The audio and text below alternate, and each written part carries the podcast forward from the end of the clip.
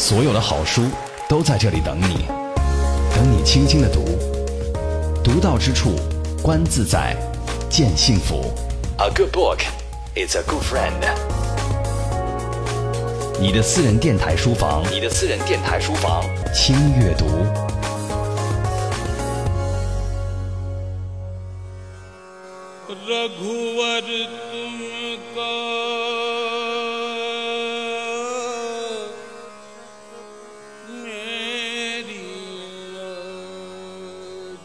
最近几年，印度影视剧在中国风生水起，不仅高分印度电影频频引发热议，就连动辄几百集的印度神话剧，在网络上也拥有众多拥趸。众神之神、摩诃婆罗多等改编自印度神话和史诗的剧集，也让中国观众一窥印度万神殿的纷繁独特与印度文化的绚丽多彩。印度是世界四大文明古国之一。印度文化在世界上曾经产生过巨大影响，在这个宗教国家中，多种宗教长期共存，加上印度人对宗教的虔诚信仰，形成了印度文化浓郁的宗教性。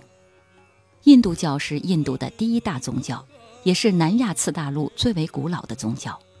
要了解印度文化，就要认识印度教。德国印度学家施勒伯格的经典之作《印度诸神的世界》。为我们提供了一部实用的印度文化指南。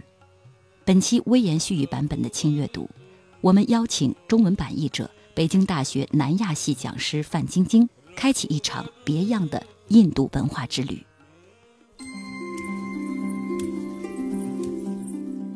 德国印度学家艾卡德·施勒伯格，十年耕耘完成《印度诸神的世界》。这是雅俗共赏的印度文化读本，带我们走进印度人的思维世界。本期轻阅读邀请本书译者、北京大学东方文学研究中心研究员范晶晶，翻开印度诸神的世界，欣赏印度艺术的多姿多彩，领略印度文化的风情万千。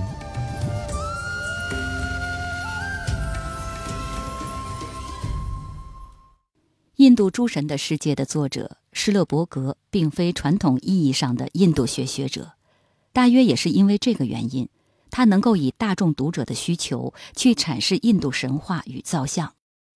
这本书问世以来多次再版，在德国的高校中也颇受欢迎与认可，还被翻译成多种语言。中文版的译者范晶晶，经北京大学南亚系教授段晴的介绍，翻译了这本经典作品。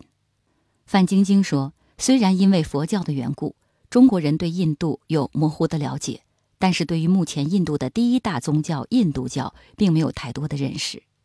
其实对中国读者来说，我们可能对佛教比较了解，认为佛教是从印度传来的，或者说印度信仰的就是佛教。但实际上呢，佛教在印度大概在……嗯，十一世纪就是伊斯兰教进来之后呢，差不多它就已经比较衰微了，甚至更早期都没有到十一世纪，佛教已经呈现出一个衰落的颓势。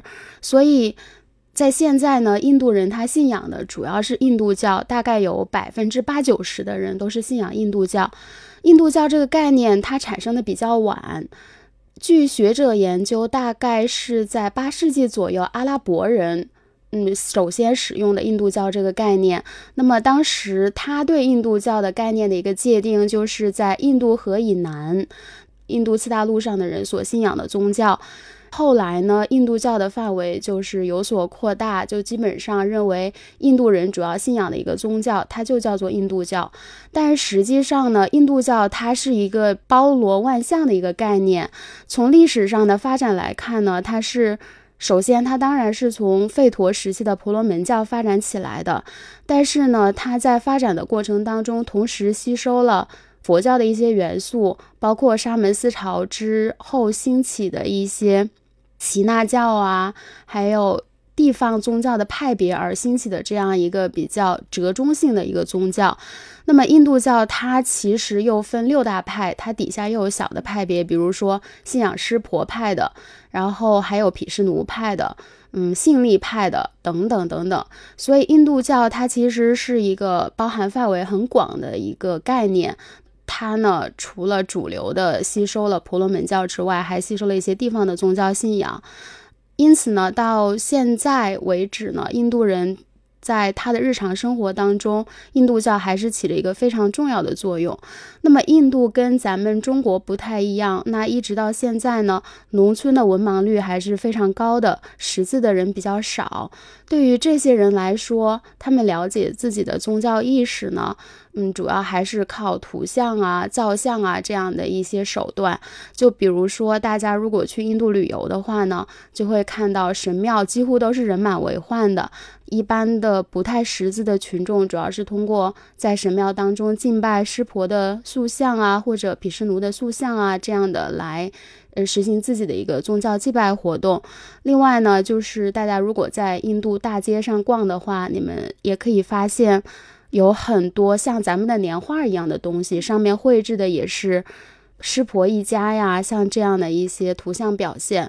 所以，印度教在目前为止，在一些普通的大众那里，主要还是以造像的形式在起作用。就是如果他们不太。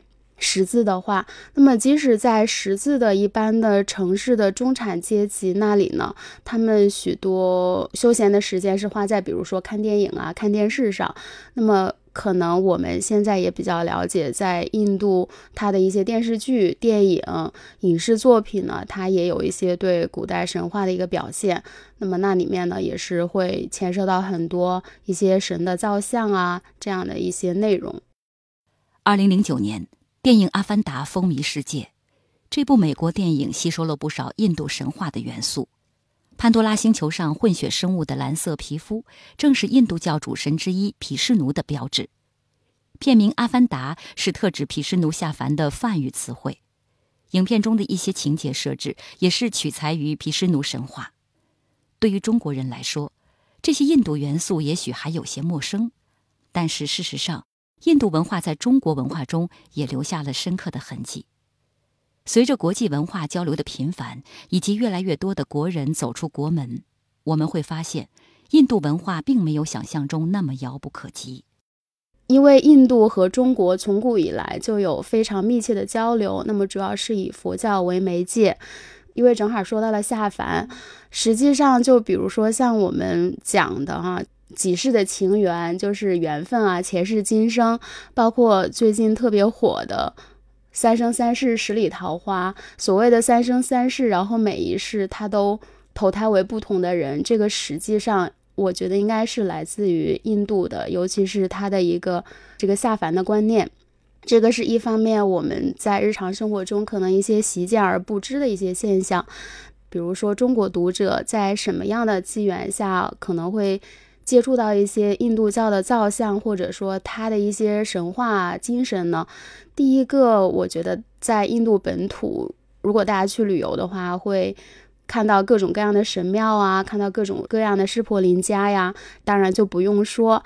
那另外呢，就是在深受印度文化影响的东南亚国家，那么当我们去到这些地方的时候，也会观察到一些印度教的文化现象吧，比如说。嗯，去泰国的话，我个人去泰国去的比较多。那么，首先他的王室现在是拉玛十世。那么，这个拉玛其实对应的梵语就是罗摩，也就是梵语两大史诗里面罗摩衍那的那个罗摩。泰国的王室他是自称是罗摩的后代，所以到现在为止是罗摩十世。而罗摩呢，又是毗湿奴的第七个化身。在这种政治思想的影响下呢，其实，在泰国的街头，你们可以看到它的路灯了，会是一个金翅鸟的形象。那么，在泰国的国际机场金地机场，在古奇和香奈儿这些奢侈品店的中间呢，有那个脚如海的大幅的造像。在机场还会有一些夜叉的造像啊，等等。这是泰国的情况。那么，在像柬埔寨，它整个的吴哥窟的设计都是尊崇毗湿奴的第七个化身罗摩的，因为他们的立国观念也是像咱们为王权证明，一般都说是天子奉天承运啊。那么在受印度文化影响的这些东南亚国家呢，他们很多。的一个政治的合法化的一个手段就是神权，那么他们认为他们自己的国王是神的一个化身，那这样的话就为他的统治呢进行了一个证明。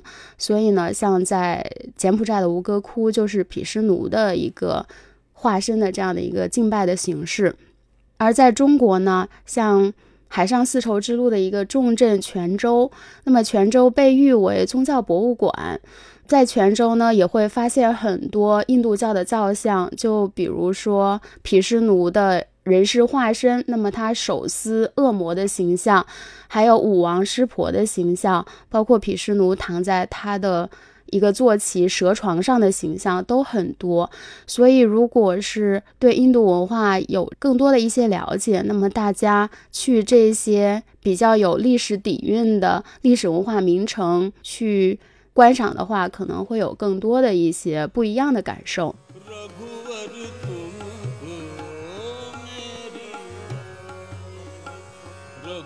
神话折射出印度人的世界观。印度教有三位主神，分别是创世者梵天、持世者毗湿奴和毁灭者楼陀罗，也就是湿婆。印度教认为，自然界的对立是万物存在必不可少的基础。因此，只代表创造而具备维持和毁灭特性的梵天逐渐失去了地位，而同时象征着三个层面的湿婆则被当作最高的神来崇拜。范晶晶说，印度教发展过程中吸收了地方信仰，三相神也经历了相应的变化。在印度教之前，在吠陀时代呢？三位主要的神主要是战神因陀罗，然后火神，还有另外一位神是太阳神或者是风神，说法不太一样。那么主要也是三位主神的形象。在印度教当中呢，它主要是吸收了地方上的一些信仰，就比如说当时已经有了嗯毗湿奴的一些信仰或者湿婆的信仰的一些痕迹。那么在印度教的发展的过程中呢，它是吸收了这样的一些民间信仰的因素。包括后来，像现在，其实梵天地位没有毗湿奴和湿婆那么高，呃，是因为梵天他是一个比较抽象的创造神，没有赋予他太多的神迹和一些神话故事，嗯，所以呢，他的地位不如后两位那么高。基本上来讲呢，这三位神是梵天，他是主司创造的。毗湿奴是主司维持的，就是当世界创造了之后，毗湿奴是要维持这个世界的运转；而湿婆神呢，他是主司毁灭的，就是当世界比如说道德败坏到了一定的程度，那么他呢就会跳起一支毁灭世界的舞，进行毁灭之后，再进行一轮新的重生。这个基本上是印度教三大神的一种。功能上的分工，但是这个也不是绝对的。就比如说毗湿奴，他虽然是一位维持之神啊，但是当世界面临着恶魔的一个挑战的时候呢，他也会呈现出非常暴怒血腥的一面。就比如说刚才提到的，可能会在泉州的看到的那个。毗湿奴的人是化身手撕恶魔的那样的一个形象，所以他虽然是一位维持者，但是在必要的时候，他也会表现出金刚怒目的一面。另外呢，湿婆他虽然是一位毁灭者，但是在很多的时候呢，他也会作为一位拯救者的形象来出现。就比如说，当天神受到恶魔的压迫，被从天堂里赶出来的时候，呃，湿婆一个非常重要的神迹就是他用一根箭。射毁了阿修罗的那个三连城，所以呢，他虽然是一位毁灭之神，他也有着救赎的一面。这就是印度人他在思想观念里面经常讲的，可能和中国也有点相通的地方吧，就是一个对立统一。就一件事物，它不是绝对的，它往往会向着它相反的方向来转化，所以。毗湿奴和湿婆呢，在印度教发展的过程当中，它也是吸收了很多的民间故事，所以他们的身上特点是兼具维持和毁灭这样的一个性质的。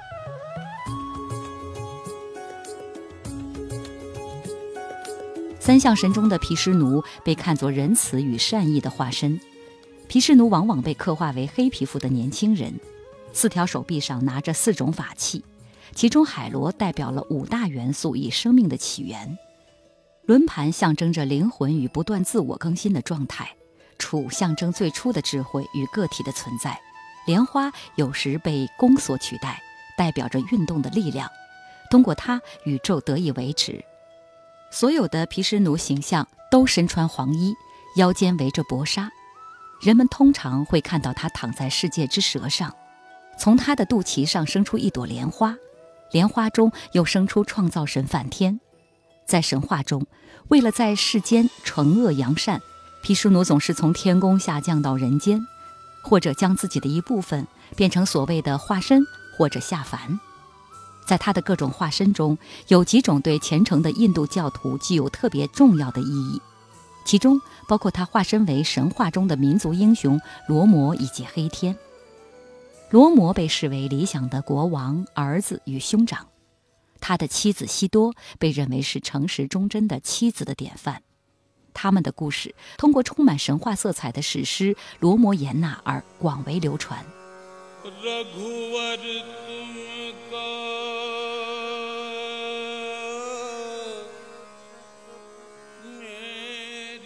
长着十个脑袋和二十条手臂的罗刹王罗波那统治着楞伽岛，也就是今天的斯里兰卡。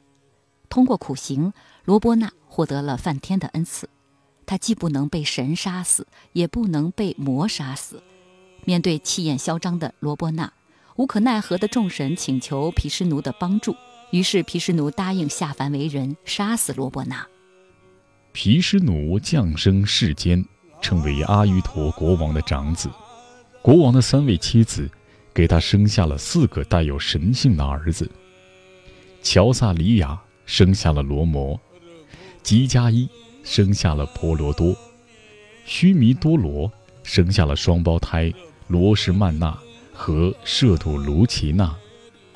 在众有仙人的提议下，罗摩与罗什曼那来到了皮提诃国王。遮那街的王宫，在那里，罗摩成功的给一把巨弓上弦射箭，而此前没有任何人能拉得开这张弓，这样，他就赢得了遮那街的养女漂亮的西多为妻。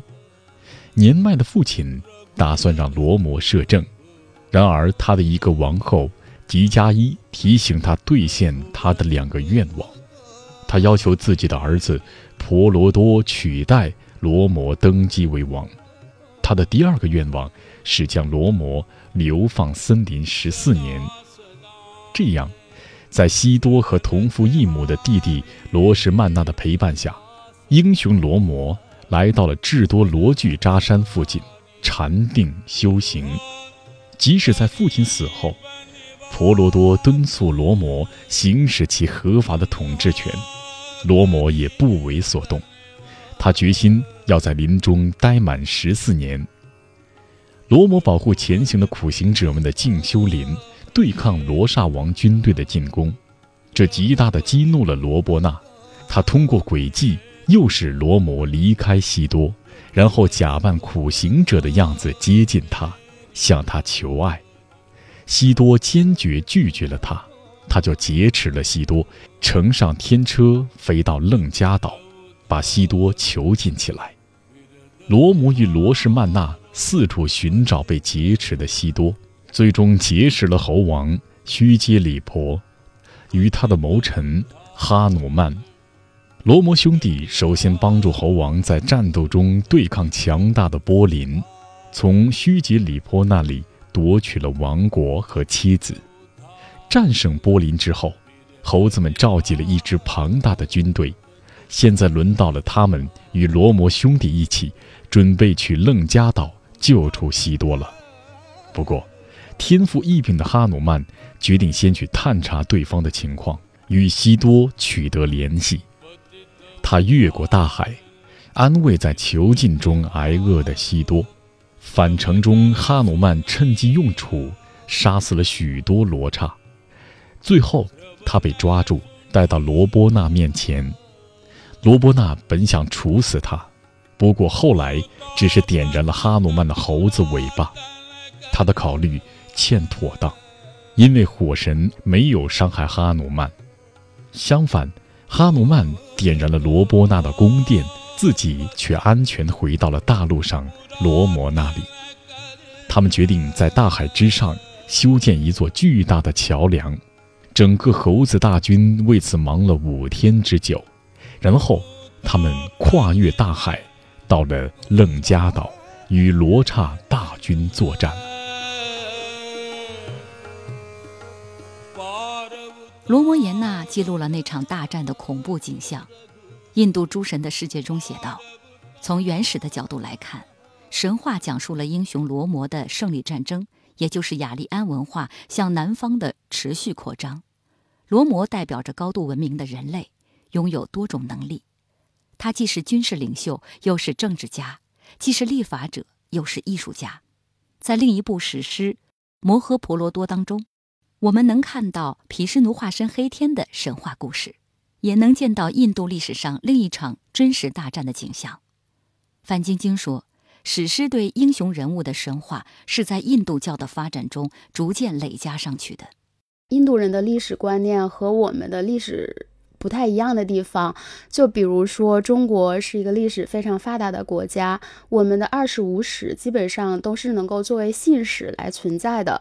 但是，印度的两大史诗《罗摩衍那》和《摩诃婆罗多》呢，它虽然是有一定的历史依据的，就是在历史上，可能是在公元前大概九百年或者七八百年的时候呢，确实在巨鹿之野发生了一场战斗，但是。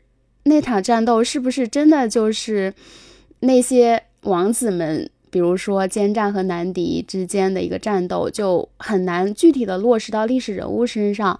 包括罗摩衍那的主人公罗摩，他作为一个在恒河流域向南征伐的这样的一场战斗，可能也是存在的。但是，是不是能具体的落实到罗摩身上呢？这个也是个未知数。所以。一方面，这两部大史诗当中，我们呢是可以看到印度历史的一个痕迹，但另一方面不能全部坐实。因此呢，相应的来说，把罗摩视为毗湿奴的化身，把黑天视为毗湿奴的化身，这个确实都是在后来印度教发展的过程当中，它一个后加的元素。因为印度跟咱们不太一样，咱们呢是一个书写文化，就比如说一本书它成型了之后。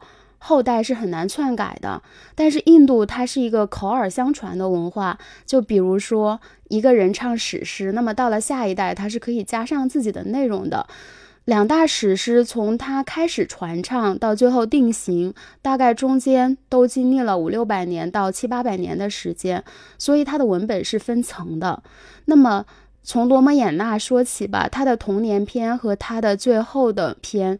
基本上现在都认为是后加的，而将罗摩视为毗湿奴的化身，主要是在后加的这两篇当中体现出来的。摩诃婆罗多也是一样，他原来的核心故事只是一场大战，到最后黑天在其中起了决定性的作用，包括黑天寄生为毗湿奴的一个化身，它也是文本后加的一个内容。所以从这个意义上来讲呢，将罗摩和黑天视为毗湿奴的。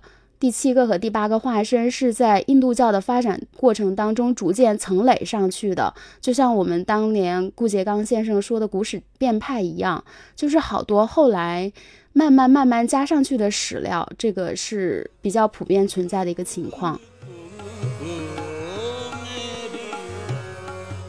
罗摩和西多的故事不是以大团圆结尾的，罗摩战胜罗刹王，妻子西多回到他的身边。然而，他不能接受曾经被好色魔王囚禁过的妻子。为了自证清白，西多甚至投身熊熊烈火之中。火神对他毫发无伤，还将他送回丈夫的怀抱。然而，罗摩还是抛弃了已经怀孕的西多。西多生下的双胞胎在仙人的看护下长大。在一次宴会上，仙人带着双胞胎唱诵史诗《罗摩衍那》，才让罗摩父子相认。但是，当罗摩召回西多时，西多却不愿意和他生活在一起，于是恳求大地女神将他召回。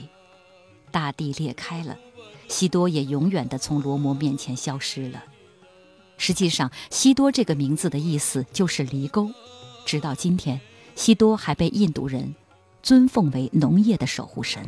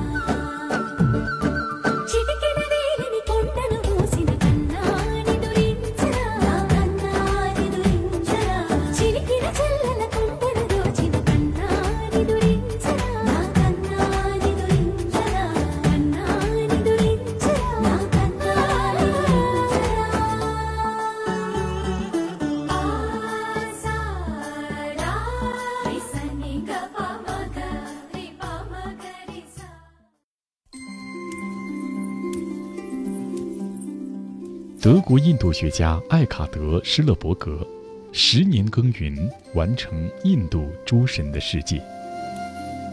这是雅俗共赏的印度文化读本，带我们走进印度人的思维世界。本期轻阅读邀请本书译者、北京大学东方文学研究中心研究员范晶晶，翻开《印度诸神的世界》。欣赏印度艺术的多姿多彩，领略印度文化的风情万千。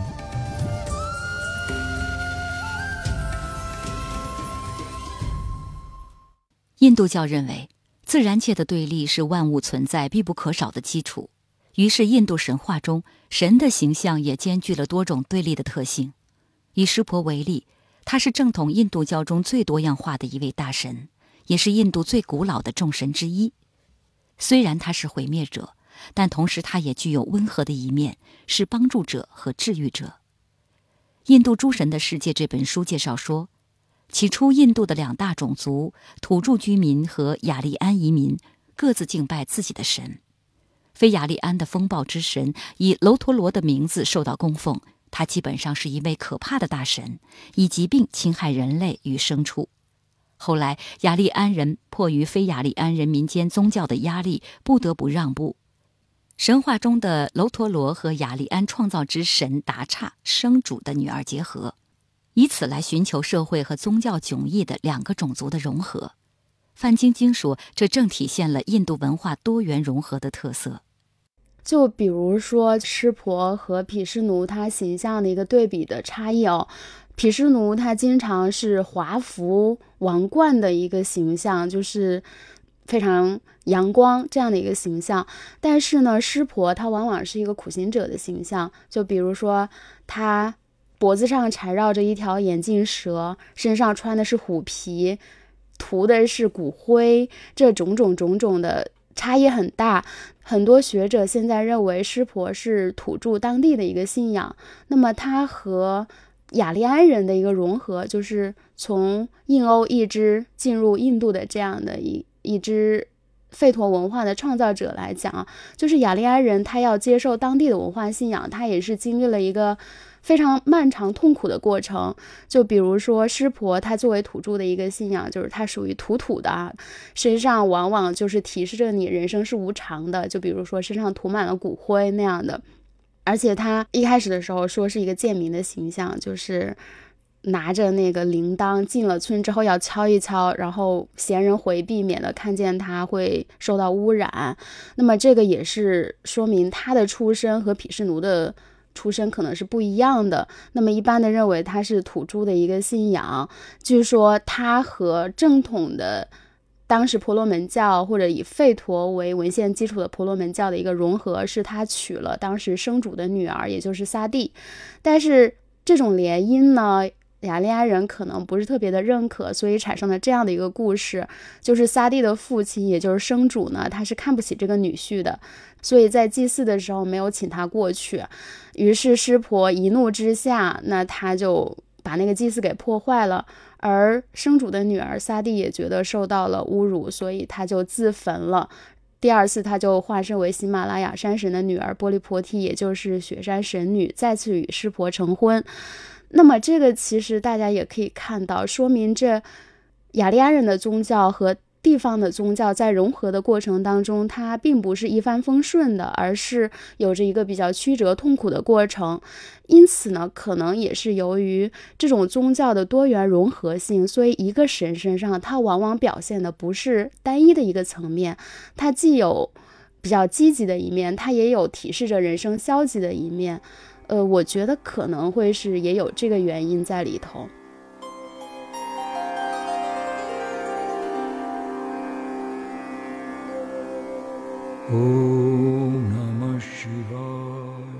印度诸神的世界写道：“湿婆完成了雅利安化，甚至还取得了与毗湿奴同等的地位。这显示了一种非常有趣的社会文化冲突的解决之道。吠陀中的楼陀罗代表着自然界未开化、野性的、充满危险的一面，而湿婆身上糅合了楼陀罗的属性，在三相神中也只能成为毁灭之神。”在印度教后来的发展中，经过了一系列的融合，湿婆也获得了梵天和毗湿奴的属性。湿婆最流行的形象是大苦行者，只穿一件皮围裙，青色的脖子上挂着一条骷髅项链，身上涂灰，头发编成苦行者的发髻。他的脖颈上还缠着一条眼镜蛇，眼镜蛇的脑袋上方有一弯月牙。涤除罪孽的恒河水从他的头发上流下。在他的前额上还有竖起来的第三只眼睛，能喷出毁灭一切的烈火。在北印度和南印度，湿婆的塑像迥然不同。北印度湿婆塑像的代表性法器是三叉戟和眼镜蛇，而南印度的则是斧子和羚羊。湿婆还被认为是宇宙的舞蹈之王。根据一些传说，喜马拉雅山上的异教仙人们想通过唱诵杀死湿婆。于是，湿婆开始跳舞，不仅消除了危险，还将无知无识的痴魔踩到了脚下。在印度的文化生活当中，舞蹈是一个特别重要的元素。那尤其是湿婆的舞蹈呢，它的象征含义就更多了。因为现在在印度的话，大家可能看到的比较多的湿婆的一个造像就是舞王湿婆。就比如说我在印度旅行的时候，宾馆的房间里面就放了一个舞王湿婆的形象。我们刚才已经说了，湿婆她作为毁灭之神，她同时呢也兼具着创造的一些特性。所以湿婆的舞蹈是分两种的，一种是毁灭之舞，当。大地不堪恶的重负的时候，那么湿婆要把一切推倒再重来。在这个情况下，他跳的那支舞，他的一只脚是要使劲的踩地面，是要把地面踩裂的。那么他的那支舞，就是在他五点的节奏当中，世界会逐渐的趋向毁灭。另一方面，就是当世界毁灭了之后，就是相当于进行了一次进化之后，如果这个时候要再创造世界，那么湿婆会跳起另外一支舞，开始敲他的鼓点。那么在这个鼓点的节奏当中，那么这个万物就开始生发。所以这是舞王湿婆的这个舞蹈呢，它是兼具创造和毁灭这样的两重的功能。而且呢，在印度的想法当中呢。那么这个舞蹈它是一个非常超验的经验，不像我们说的啊，舞蹈就是一个单纯的那种身体的动作，而是整个人的一种忘我的体验，就是把你融入整个宇宙的节奏当中。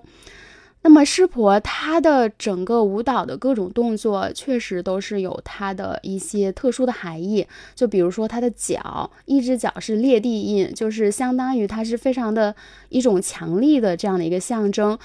另外一只脚，它经常是踩着一只小恶魔。那么这个恶魔呢，据说就是人的无知。那么它踩着无知，就相当于是把人从那个无知当中解救出来，来拯救世界。这个就相当于佛教所说的无名是痛苦的根源。那么要解决人的痛苦，就要驱除无名。那么它也是脚踩的那只无知的恶魔。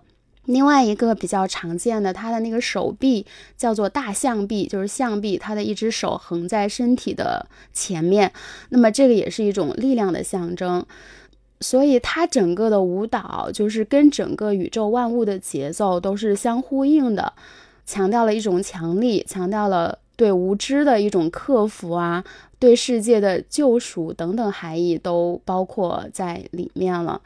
诺贝尔奖的获得者黑塞，他呢是深受印度文化影响的。他有一篇作品，他最后也是讲到了一个小孩儿，那么在晨光当中去跳那支湿婆的舞蹈，然后接下来他就在水里淹死了。所以那个其实也是象征着一种毁灭，就是自身的毁灭。然后接下来呼应的就是他在水里淹死的那个情节。最近在热映的。南印的一部《巴霍巴利王》，实际上在第一部里头，巴霍巴利也是在水中跳着一段湿婆的舞蹈，象征着他是受湿婆关照，或者他自身是湿婆的一个化身。但是据说在中国影院放映的时候，很多人觉得这段舞跟情节没有太大的关系，给剪辑掉了。所以说明我们其实跟印度真的也是。最熟悉的陌生人，一方面地缘上很近，另一方面呢，在。从古至今的历史上交往是比较多的，但是我们对他们的文化可能了解的还是比较少。对于印度人来讲，那一段舞是非常重要的，它提示了巴霍巴利和湿婆之间的一种关系。无论说是他是受湿婆眷顾的一个神的孩子，或者说是他是湿婆的一个化身，那个舞蹈是他身份的一个象征，但是在我们这里就被删掉了。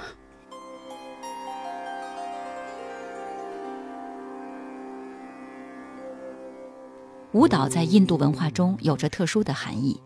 范晶晶介绍说，和中国古代楚辞中的歌舞以娱神类似，印度的舞蹈要求舞者在忘我的情境之下，将舞蹈献给众神。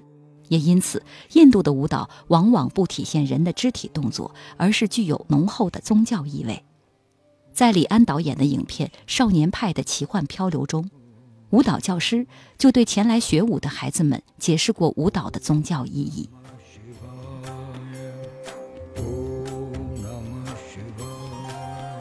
在神话中，曾经有一个时期，生物并不繁衍，世界面临陷入原初状态的危险。于是，湿婆将自己一分为二，右半身采取男性的形象，左半身采取女性的形象，然后通过这个雌雄同体的身体。湿婆创造了世间万物。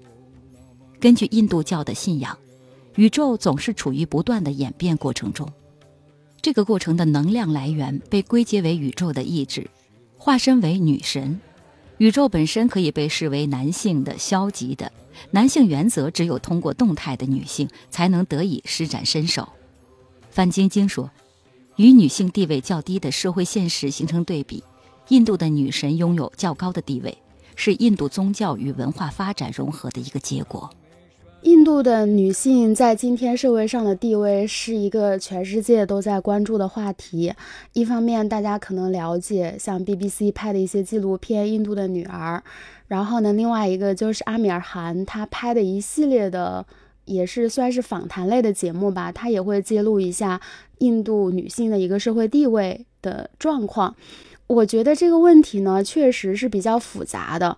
那我们分历史阶段来讲啊，就是在印度，它的土著文化一般的认为是在公元前两千六百年左右，然后一直到公元前一千九百年左右的哈拉帕文明，也就是印度河谷的那个文明。那种文明呢？在现在，由于它的文字没有被完全的解读，我们只能通过一些城市的遗址，包括一些器物去推测它的一个状况。那么，在印度河谷文明当中，我们已经可以发现一些母亲神的形象。就比如说，可能在各个古老的文明当中都会出现的，就是乳房很突出，然后腹部很突出的这样的一个母亲神的形象。那么，至少说明在当时呢。可能印度河谷文明的母亲神或者这种丰收神的女神哈，还是嗯地位比较重要的。到了公元前一千九百年左右，那么雅利安人越过了开伯尔山口进入印度之后，那么这个时候呢，摩亨佐达罗和哈拉帕的城市文明已经衰落了。原因是什么？现在还没有统一的结论。我们能看到的现象就是在。离居吠陀当中，也就是雅利安人进入印度次大陆之后创制的一个文明成果，那么她的女性地位就已经是比较附属性的，因为在离居吠陀当中，我们可以看到的女神，比如说朝霞女神、森林女神等等，它都是一个对自然界现象的人格化。那么她们的地位显然是不如三大主神的，就比如说火神，还有。因陀罗等等，所以在离居吠陀当中，女神的形象不是那么突出的，它基本上是作为一个附属的地位。但是呢，印度教它吸收的不仅仅是以离居吠陀或者其他几部吠陀文献为基础的婆罗门教的成果，它同时也吸收了一些地方教派的信仰。而地方教派当时呢，或者说沿着印度河谷文明。然后一直到一些当地土著的信仰，女神的地位可能相对来说是比较高的，因为我们知道，作为一个农耕文明来讲啊，丰收女神的崇拜还是非常重要的。所以，相对于雅利安人的离聚吠陀或者其他几部吠陀的文化来讲呢，地方上对女神的崇奉是更加的突出的。呃，所以呢，印度教在吸收地方信仰了之后呢。女神的地位是有有所提升的，这就是为什么到后来三相神其实都是有女性配偶的。就比如说梵天的妻子是辩才天女，那湿婆的妻子有两世，一世是沙帝，一世是雪山神女。那么毗湿奴的妻子，他每一世化身，他的妻子都会紧紧的相随。当他化身为罗摩的时候，那么妻子就会化身为西多；当他化身为黑天的时候，妻子就化身为焰光。所以他是。紧紧跟随着自己的夫君的，那么这个可以说是融合了嗯吠陀信仰和地方信仰的一个结果。但是呢，印度次大陆它不停的受到北方的外来民族的侵袭，到了莫卧儿王朝以后，就是伊斯兰教信仰进去了之后，我们知道，直到今天，可能在伊斯兰教的文化氛围当中，女性的地位还是比较低的。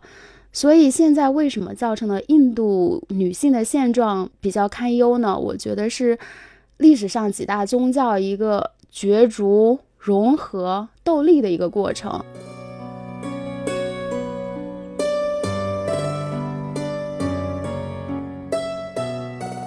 在印度神话中，男神往往有女神配偶，湿婆与萨蒂、波利婆蒂的两世姻缘。今天看来依然凄楚动人。另一位主神毗湿奴的妻子吉祥天女，每每跟随丈夫下凡，成为丈夫在人间的妻子。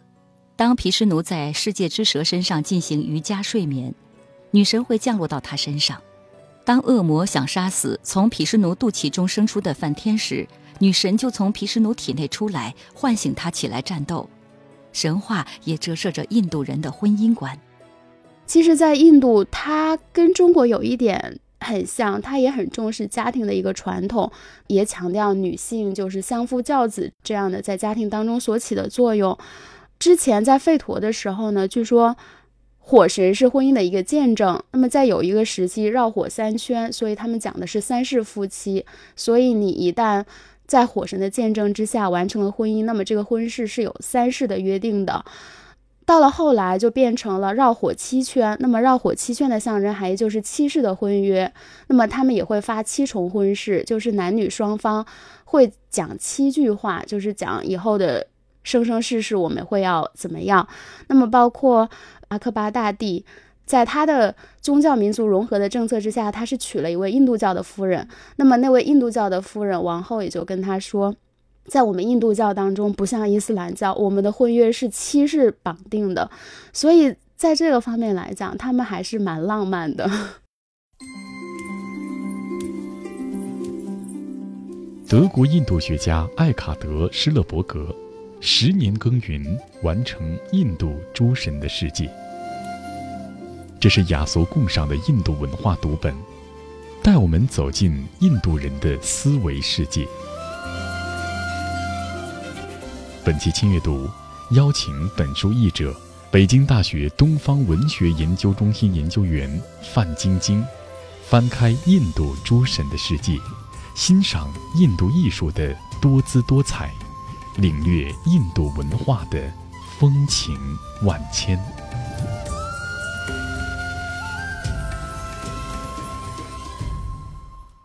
印度诸神的世界，对有关印度教诸神的图像学，尤其是艺术品进行描述和阐释。作者通过详细的描述和亲手描绘的两百多幅线图，让我们学会通过法器、体态、首饰、服装、坐骑等来区分这些神像。我们会发现，诸神的法器、服装乃至装饰，都是特定的符号语言，无声地讲述着神的故事。现在在印度广受崇奉的一位神是象头神加纳什。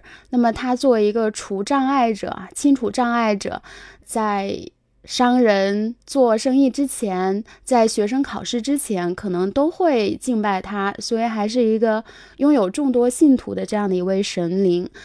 但是呢，可能大家无法想象他的坐骑竟是一只小老鼠。我当时在印度看到这个形象之后。是觉得非常的诧异，可以想象啊，老鼠的体型那么小，大象的体型那么大，象头神他居然要骑在一只小老鼠身上。但是实际上呢，这只小老鼠它主要强调的是它的一个象征含义。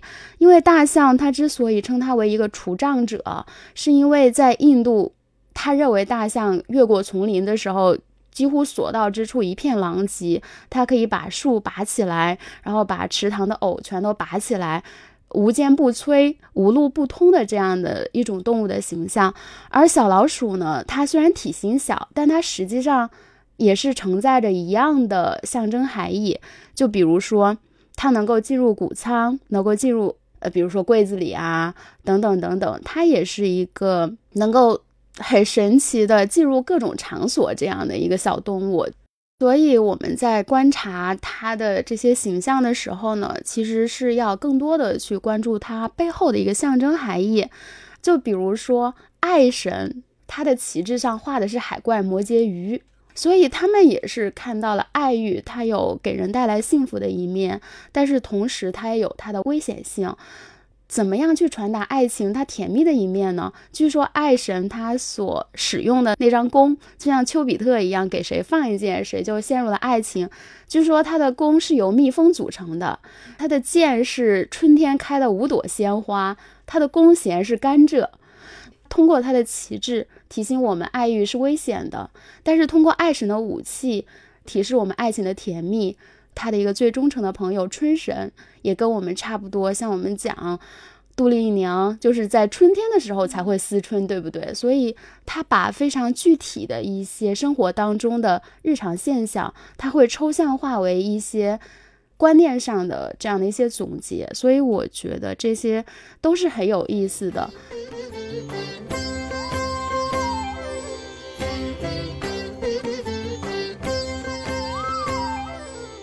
加纳什，象头上的两只耳朵如同簸箕，加纳什以此从真理中驱除邪恶，如同从谷物中分离糠秕。他的左手往往拿着一只装有甜食的碗，象鼻伸进碗里，大肚皮通常表示富足和安康。两只象牙中的一只破了，据说。是这么回事。加纳什在父亲的宫殿门前放哨，不让任何人打扰他安眠。这时，持斧罗摩来了，要求立刻与师婆交谈。于是，加纳什与持斧罗摩展开激战。后者拿起战斧投向加纳什，加纳什认出这把斧子是父亲的武器。就用一只象牙接住了，于是这只象牙被折断。据说象牙代表离华，因此当加纳什手持象牙为法器时，他便是丰收之神，或象征着湿婆丰收的一面。在造像中，这位矮小的神长着硕大的象头，或站，或坐，或者跳舞，他的底座。是一朵莲花，坐骑是老鼠，偶尔他也站在骷髅堆上，据说表示他是具毁灭性的湿婆的侍从之首。加纳什有四条或六条手臂，常见的手印是施无畏印和与愿印，其法器是一只盛有甜品的碗，水果、念珠、套索和刺棒。他用套索扶住各种错觉，以此清除通往精神完满之路上的障碍。刺棒作为世界支柱的徽记，带来胜利与成功。范晶晶说：“通过法器和手印，印度人能够辨别出相应的诸神。在中国的佛像中也有相似的情况。这种法器语言也影响到中国本土文化。比如《封神榜》中就出现了各种各样的神器，像是姜子牙的打神鞭、哪吒的乾坤圈、混天绫、风火轮等等。乾坤圈的‘乾坤’二字来自中国本土的道教。”乾坤圈作为法器本身就体现了中印文化的融合。据说哪吒的原型可能来自印度，而他的父亲托塔李天王所托的法器就是来自印度的塔。范晶晶说：“虽然在中国仿佛不太容易见到印度特色的法器，但实际上通过文化交流，它已经融入中国人的日常生活中，只是往往因为过于常见而令人们忽视了它的来源。”书中列举了印度诸神的各种手印、坐姿以及执法器的手势等各种身体语言。熟悉佛教造像和图像的中国读者对此可能产生一种似曾相识之感。范晶晶说：“佛教与印度教互相影响，也吸收了其他的文化和艺术，因此显现某些相同之处，但同时他们之间也有着明显的不同。其实，在吠陀宗教当中是没有。”没有神像这一说的，那么他们主要是在，嗯，地上挖一个祭火坛，它是向着一个他想象当中的抽象的神来祭拜的。那么佛教最开始的时候呢，也是没有造像的。虽然我们中国讲佛教来了是一个像教，像也是图像的像，但是实际上在最早呢是不表现佛陀像的，表现佛陀主要是通过一些象征性的物品，比如说。创造一个菩提树的形象，或者佛的足印，然后或者他的金刚座，以此来代表佛陀。最早开始塑造佛像啊，就是佛本尊的这样的一个类似于人的这样的一个表现的话，是开始于希腊化时代的。那我们知道亚历山大是在公元前三百二十六年左右呢，他是进入了印度，虽然他。的印度之战呢，是以失败而告终，而且他很快就英年早逝了。但是实际上，这个影响是一直都在的。亚历山大应该留了他的一些军队在西北印度，正好是在希腊的影响之下，才开始了造佛像这样的一个传统，才有了我们今天看到了寺庙里头大大小小的佛像。印度教吸收这个造像传统可能是要更晚一些哦。所以这样来看的话呢？印度教它可能是借鉴了佛教的一些东西，那么在印度教发展壮大之后呢，反过来佛教可能也受到印度教的一些影响，所以他们有一些手势是共同的，就比如说禅定印、禅定的手势啊，这个是一样的，但是呢，有的手印可能在。佛教当中更常见，就比如说转法轮印，那么这个在印度教当中是肯定是没有的，因为佛教的转法轮印，它可能是象征内涵是更加的和它的一些宗教的历史是有关系的，包括像佛教我们很经常看到的施无畏印，在印度教的造像当中也会有所体现，所以他们。是会有一些共同的手印，那也会有一些比较特殊的手印，就是在一种宗教中常用，在另一种宗教当中不太常用，这跟他们的宗教发展历史是有关系的。《印度诸神的世界》是一本了解印度文化的经典入门书籍。要更多的了解印度文化，范晶晶向相关专业的学生推荐《罗摩衍那》和《摩诃婆罗多》两大史诗。这两部史诗的形成分别经历了半个世纪到一个世纪之久，吸收了印度教文化的主要元素。印度教重要的诸神与神话都在其中。两大史诗虽然产生在伊斯兰教进入印度之前，但依然是我们了解印度历史与文化的经典读物。范晶晶说，这两部史诗篇幅长，并不容易读，尤其是《摩诃婆罗多》，篇幅相当于希腊史诗。《伊利亚特》和《奥德赛》两部加起来的四倍之多。对于业余爱好者，他建议配合相关的电视剧来看。如果对印度神话感兴趣，也可以观看电视剧《众神之神》。这部以湿婆为中心的电视剧，基本讲述了往事书中的主要故事。